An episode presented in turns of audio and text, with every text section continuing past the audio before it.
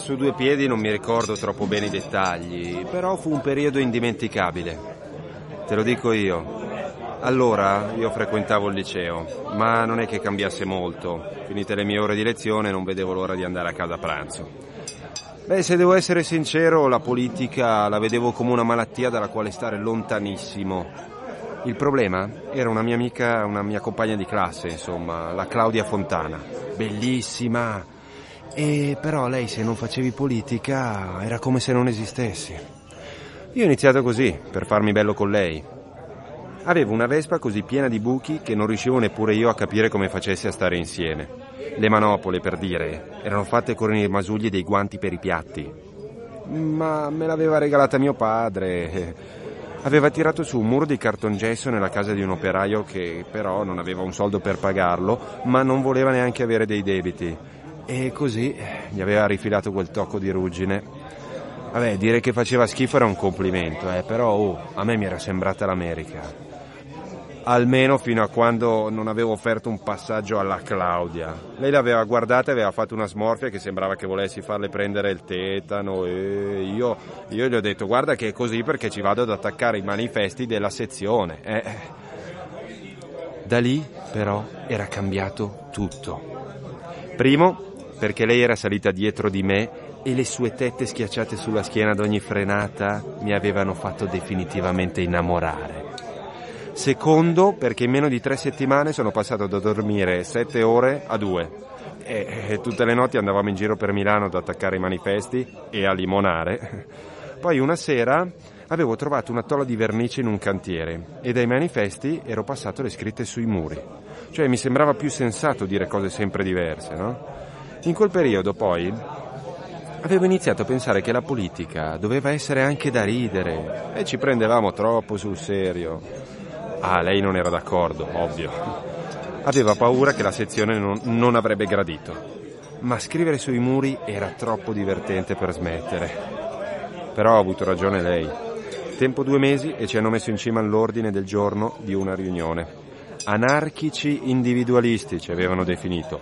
Cioè, a me e alla Claudia, ma ti pare? Cioè, a me poteva anche andarmi bene, ma lei non muoveva un dito se non le dicevano di farlo? Anarchica. Così, così avevo alzato la mano, li avevo accusati di non essere in grado di leggere la realtà e il presidente della riunione, disponibile al dialogo come uno che non capisce la lingua, mi aveva sfottuto. E se no cosa siete? Brighelle, avevo urlato, e tutti a ridere, tutti a ridere, ma lui no. Così per tutta risposta ci aveva sbattuto fuori con un calcio nel culo. Vabbè, io ci ho messo due ore, due ore a trovare la scritta da fare sulla parete della sezione, però era fantastica. Potete cacciarci dal partito, ma non smetteremo di darvi consigli sull'arredamento. La mattina dopo, quando il segretario è arrivato in sezione, mi hanno detto che gli stava per venire un infarto. Però, mentre facevo quella scritta lì, ho capito che per smuovere le coscienze si poteva infrangere le, le regole anche quelle dello Stato se era necessario, se serviva a qualcosa. Come quelli che hanno rapito il viceconsole di Spagna. Sì, ecco. Se posso essere sincero, hanno fatto bene. Viviamo tutti aspettando che prima o poi succeda qualcosa di incredibile che ci cambia la vita. Ecco, magari mettersi nei guai è un modo per accelerare il processo.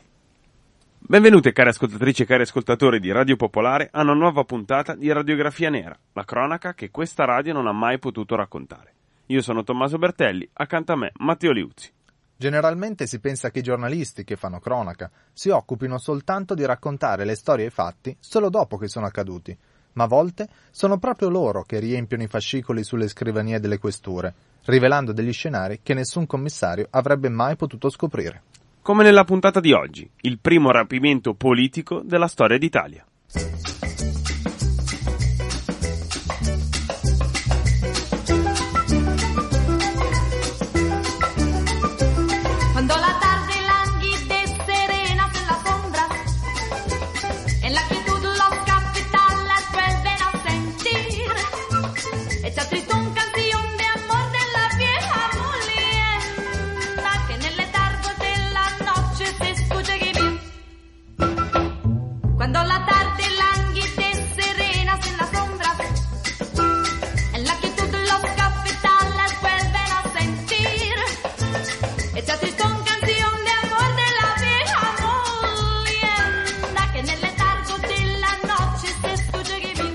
Si dice che il movimento rivoluzionario degli anni 60 in Italia nasca nel 1962, l'anno in cui la sfida dei grandi ideali comincia a farsi sempre più viva, soprattutto contro chi inizia a parlare di Stato forte e di dittatura.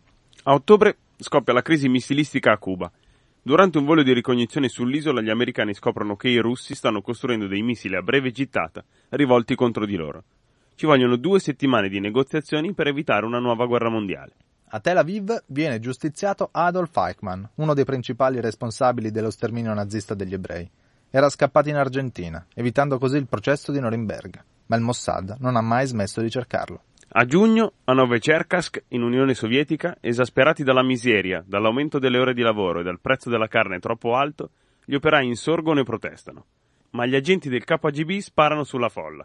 80 87 sono i morti e altrettanto i feriti. In Africa sono molti i paesi che giungono all'indipendenza, la più eclatante è quella dell'Algeria dalla Francia, ma in Sudafrica il regime, nonostante la condanna dell'apartheid da parte dell'ONU, arresta Nelson Mandela e lo incrimina per incitamento alla ribellione. In Italia, il 27 ottobre, vicino a Melegnano, precipita l'aereo di Enrico Mattei. C'è chi non crede all'incidente e pensa che il capo dell'ENI sia stato ucciso per essersi schierato contro le compagnie petrolifere che si sono riunite in cartello per proteggere i loro affari. Ma è nell'estate del 1962 che inizia il vero terremoto. Ad agosto quattro giovani di Liverpool decidono di fondare una band e da lì, con il loro primo singolo, inizia la conquista del mondo da parte dei Beatles.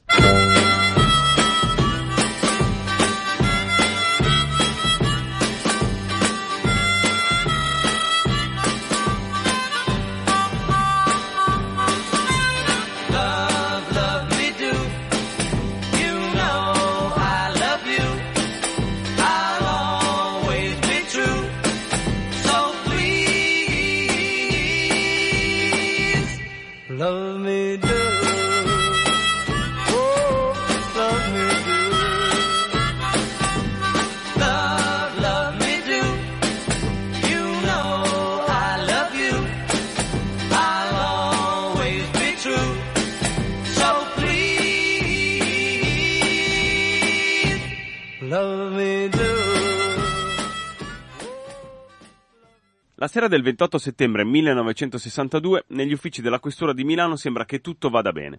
Le volanti di pattuglia vigilano sul sonno dei cittadini, la sala radio monitora la situazione da lontano. E negli uffici si fumano sigarette e si bevono caffè. Ma a mezzanotte una donna entra nell'ufficio denuncia insieme a suo figlio, un ragazzo di circa 20 anni, per raccontare una cosa che la preoccupa. È la moglie di Isu Elias, viceconsole di Spagna a Milano, e quella sera suo marito non è tornato a casa. Per prima cosa la polizia cerca di calmarla e si informa sulle abitudini del viceconsole, ma la donna racconta di un uomo attento, premuroso e soprattutto abitudinario. L'Elias ha una routine quotidiana abbastanza fissa e qualora qualcosa cambi avvisa sempre. Ma quella sera, dopo il lavoro, non è tornato a casa e non ha neppure avvisato. Così lei, dopo averlo aspettato più a lungo del solito, ha chiamato il consolato. Ma lì ha scoperto che per tutto il pomeriggio suo marito è stato assente. Non è strano che un viceconsole abbia da lavorare fuori dall'ufficio, è chiaro. Ma la polizia, forse per tranquillizzare la signora, le chiede se sa che impegno avesse il marito per quel giorno. E quello che lei racconta sembra essere più che normale. La sera prima il segretario del vice sindaco Meda aveva chiamato per invitare l'Elias a pranzo alla taverna della Giarrettiera, uno dei ristoranti più famosi di Milano. Appuntamento questo persino confermato la mattina, sempre dal segretario del vice sindaco. Ma il fatto che da quel pranzo il viceconsole di Spagna non sia mai più tornato, come dice proprio la sua segretaria, mette la polizia in allerta. Subito si pensa a un incidente, ma gli ospedali non hanno ricoverato nessuno che possa essere il viceconsole. Allora la polizia prova a chiamare direttamente la taverna della Giarrettiera, in Galleria Vittorio Emanuele, numero 870-697. Ma anche qui non risultano prenotazioni a nome del vice sindaco, né tantomeno lo hanno visto in compagnia di un viceconsole. È chiaro che qui c'è qualcosa che non quadra. A Milano la gente non sparisce così, soprattutto i viceconsoli. E allora, dalla questura viene subito allertato il dottor Bonaventura Provenza della squadra politica, che non perde neppure un minuto. La prima chiamata è per gli uffici del comune di Milano. Ma da Palazzo Marino non arriva nessuna buona notizia. Primo, l'onorevole Meda non conosce l'Elias e secondo, non c'è mai stato neppure in programma un incontro con il console o il viceconsole di Spagna. Il Provenza allora passa all'azione. Due mosse sono fondamentali per imbastire le indagini. Primo, scoprire i motivi. Poi bisogna evitare che il viceconsole venga estradato e così dà l'ordine di bloccare tutte le frontiere, soprattutto quelle con la Svizzera e la Francia. Infine, convoca in quest'ora gli agenti del controspionaggio. Non solo bisogna capire dov'è, ma soprattutto bisogna scoprire chi sono i banditi. Perché quella che il Provenza si trova tra le mani è una delle faccende più complesse che possano capitare alla polizia politica. Questa non è la semplice scomparsa di un agente diplomatico straniero in Italia. Questo è un vero e proprio rapimento.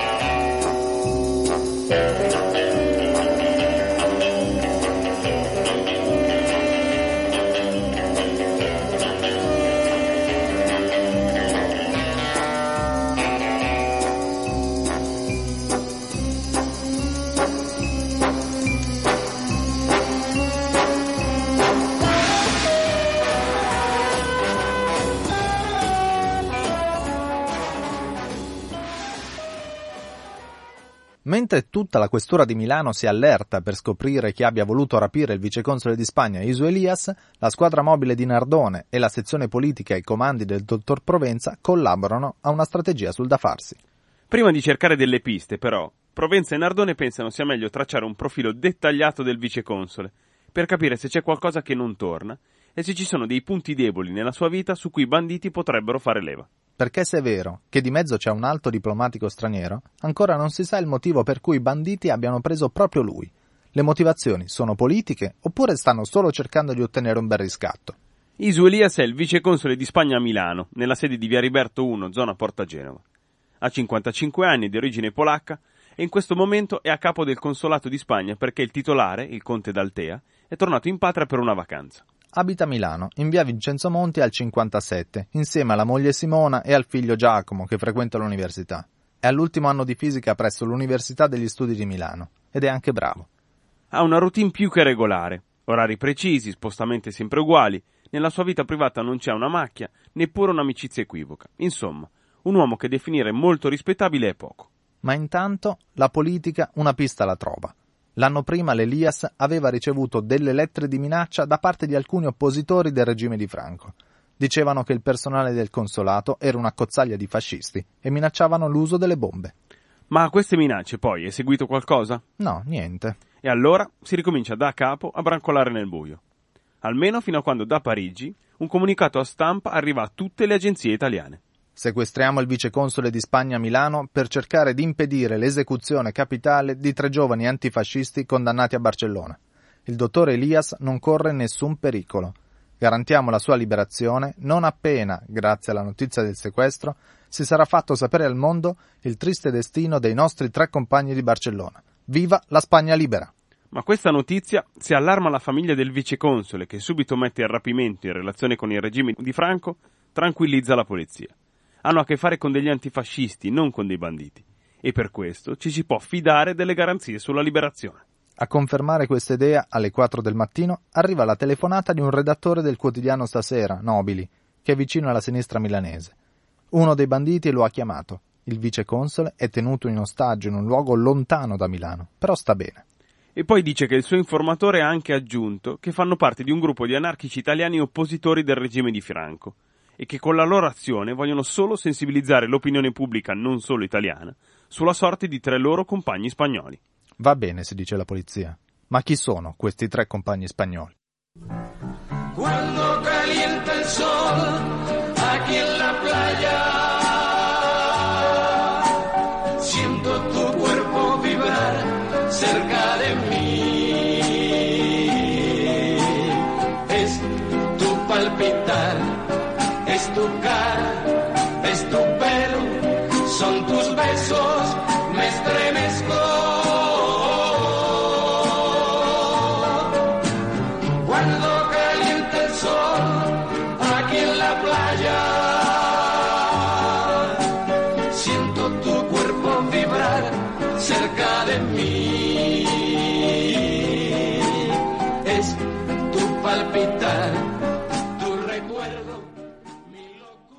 Mentre la polizia cerca dove sia tenuto in ostaggio il viceconsole di Spagna rapito a Milano, si cerca anche di capire quali sono le motivazioni che hanno spinto un gruppo di anarchici a compiere il primo rapimento politico della storia d'Italia.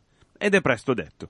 La notte tra il 29 e il 30 giugno a Barcellona sono scoppiate tre bombe, una vicino a un locale della Falange spagnola, una vicino a un collegio di proprietà dell'Opus Dei e la terza nell'Istituto Nacional de Previsión. Vittime o danni materiali rilevanti? Zero. Per quegli attentati, il 19 settembre sono stati arrestati tre giovani anarchici della Federazione Iberica della Gioventù Libertaria Spagnola, uno studente di chimica e due operai. In tre giorni sono arrivati il processo e le condanne. La minore ha 18 anni, la maggiore ha 30. Ma il capitano generale di Catalogna ha respinto la sentenza, secondo lui troppo morbida, e ha rinviato il verdetto al tribunale militare. Non è stato un attentato, ma un atto di guerra, e come tale deve essere trattato. La sentenza del nuovo processo dovrà essere condanna a morte. A conferma di questa ipotesi sulle motivazioni che muovono il gruppo, arrivano anche due lettere, sempre destinate a Nobili, giornalista di stasera che era stato contattato la notte precedente. Una, su carta più elegante, è lo stesso viceconsole ad averla scritta. Dice di stare bene e che lo stanno trattando anche abbastanza bene. L'altra invece è stata scritta direttamente dai rapitori e chiede che tutto il mondo sappia cosa sta facendo in Spagna il generalissimo Franco. In questura restano un attimo interdetti. Si aspettavano la richiesta di uno scambio, il viceconsole in cambio della libertà dei loro compagni, ma invece si ritrovano in mano una richiesta quasi inconsistente. Gli anarchici vogliono solo sensibilizzare l'opinione pubblica. E allo stesso tempo la polizia viene a sapere che anche il vescovo di Milano, Montini, era stato chiamato in causa da alcuni giovani cattolici di sinistra per lo stesso motivo, ma lui aveva semplicemente declinato l'invito. Tuttavia, nonostante tutte queste informazioni, gli inquirenti non hanno nessuna pista in mano. Perciò, l'unica cosa possibile da fare è provare ad intracciare i luoghi dove i rapitori potrebbero essersi nascosti, e su questo le ipotesi si moltiplicano ogni momento di più. La mobile parte dall'esame delle lettere. Sono autentiche, soprattutto quella del viceconsole, ma ciò che interessa veramente al commissario Nardone è da dove siano state spedite, magari per avvicinarsi al luogo dove il viceconsole è tenuto in ostaggio. Ma le lettere sono state imbucate il giorno prima, una alla stazione centrale di Milano, l'altra a Sesto San Giovanni. Così la palla passa alla squadra politica. Iniziano a indagare nei circoli anarchici della città. Però, anche se in questo caso, non si arriva a nulla. La politica allora passa a interrogare tutti gli esuli spagnoli rifugiati a Milano, ma non ce n'è uno che dica qualcosa di utile, anzi, sembra che nessuno abbia nulla a che fare col rapimento e nessuno abbia neppure idea su chi possano esserne gli autori. Un'ulteriore pista l'apre una cartolina che arriva alla moglie di Elias il primo ottobre. È scritta da suo marito e dice di dare un bacio a tutti. Il francobollo è francese e la cartolina risulta spedita dall'aeroporto di Orly, a Parigi. E allora la polizia pensa che gli anarchici abbiano oltrepassato il confine con la Svizzera prima che avvenisse il blocco delle frontiere e abbiano poi consegnato il viceconsole ai loro compagni fuggiti dal regime spagnolo.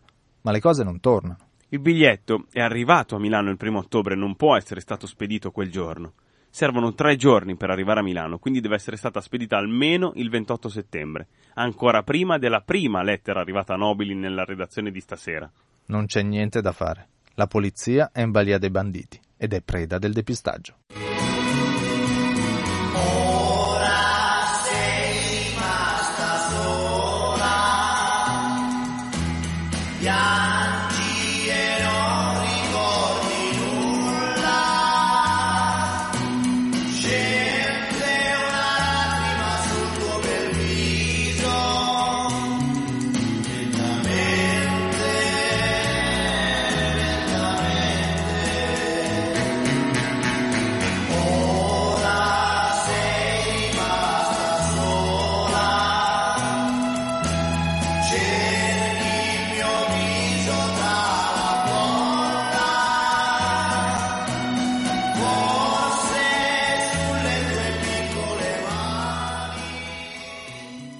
Le indagini per liberare il viceconsole di Spagna si sono arenate.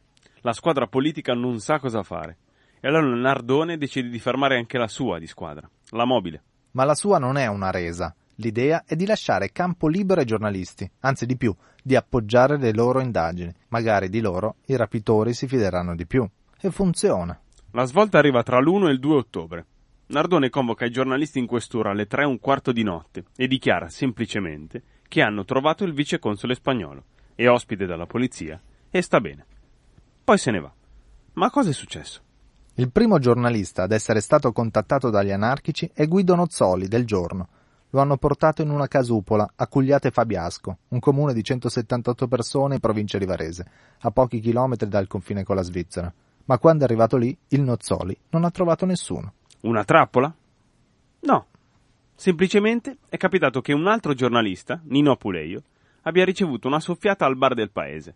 Poi, arrivato nella baita del sequestro, un rapitore lo abbia scambiato per un compagno anarchico e gli ha semplicemente affidato il viceconsole.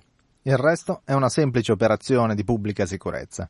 Gli anarchici non hanno fatto neppure in tempo a realizzare lo scambio di persona che si sono ritrovati le pantere della polizia sotto casa e le manette ai polsi. Il 2 ottobre li arrestano e li portano subito a San Vittore. Il comando che ha rapito il viceconsole è formato da cinque studenti, anarchici ovviamente. Il primo arrestato è Gianfranco Pedron, a 21 anni, di Cerro Maggiore. Lo prendono perché è lui che ha affittato la baita in cui è stato tenuto segregato Isu Elias. Ed è sempre lui che, messo sotto interrogatorio, fa il nome dei suoi complici. Alberto Tomiolo, 22 anni, di Verona, ma a Milano per studiare filosofia in statale. Amedeo Bertolo, 21 anni, suo compagno di corso. Luigi Gerbi, 22 anni, studente al conservatorio. E Vittorio De Tassis, la mente. Il piano non era questo. All'inizio volevano rapire il console di Spagna, il conte d'Altea, ma quando erano arrivati al consolato si erano accorti di essere in ritardo e gli uffici erano già chiusi. Così, visto che ormai erano in ballo, avevano deciso di rapire il vice console. Il rapimento, nonostante l'approssimazione con cui è stato messo in piedi, è andata a buon fine. Anche il modo in cui sono stati assoldati i membri della banda è discutibile. Uno di loro, ad esempio, è stato scelto solo perché nessun altro sapeva guidare un'automobile. Roba da dilettanti, è vero, ma pur sempre efficace, perché la loro impresa riesce a scuotere le coscienze e a dare avvio alla diplomazia sotterranea. Persino Montini si dà da fare e alla fine, dei tre anarchici spagnoli, nessuno viene condannato alla pena di morte. Il 13 novembre, invece, gli anarchici italiani vengono messi sotto processo a Varese. Tutti condannati, ma al minimo della pena. Otto mesi al De Tassis, sette mesi e venti giorni a Bertolo Pedrone Toniolo e sette mesi al Gerli. Ma per tutti, sospensione totale della pena, non iscrizione nei casellari giudiziari e liberazione immediata, perché tutti i giudici, presieduti da Eugenio Zumin, hanno riconosciuto agli imputati l'aver agito per motivi di particolare valore morale e sociale. Si passa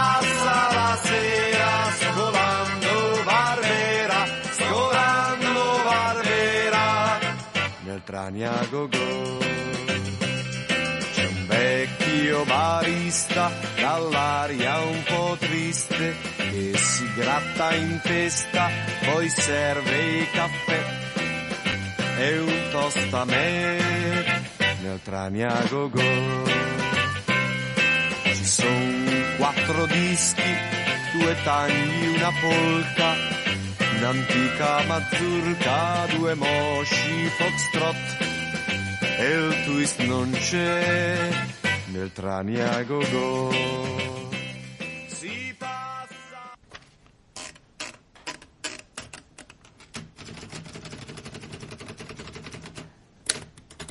A D3 ottobre l'anno 1962 si ascrive a verbale quanto segue. Durante le indagini riguardanti il rapimento del viceconsole di Spagna Elias Isu sotto gli ordini del questore dottor Nardone, la squadra mobile fermava Pedron Gianfranco, anni 21, professione studente, da segnalare alla sezione politica per la sua ideologia, anarchica. Nell'interrogatorio avvenuto durante il fermo, il Pedron sosteneva quanto segue. Quel giorno arrivavamo al consolato spagnolo con una vettura Alfa Romeo Giulietta 1003, targa VR 71538, con targa di cartone provvisoria, rubata al fine di confondere le eventuali ricerche della polizia. La vettura che avevamo in dotazione, presa a Nolo a Verona, doveva essere riconsegnata all'indomani del rapimento, in quanto avevamo solo lire 31.000, soldi sufficienti per due soli giorni di noleggio. L'obiettivo in origine era quello di rapire il console di Spagna a Milano, ma arrivati di fronte alla sede del consolato ci accorgevamo di essere in ritardo e che il lavoro di ufficio presso l'edificio si era già concluso. Così ripiegavamo sul rapimento del viceconsole Elias Isu, inventando l'inganno dell'invito a pranzo da parte del vice sindaco di Milano, dottor Meda.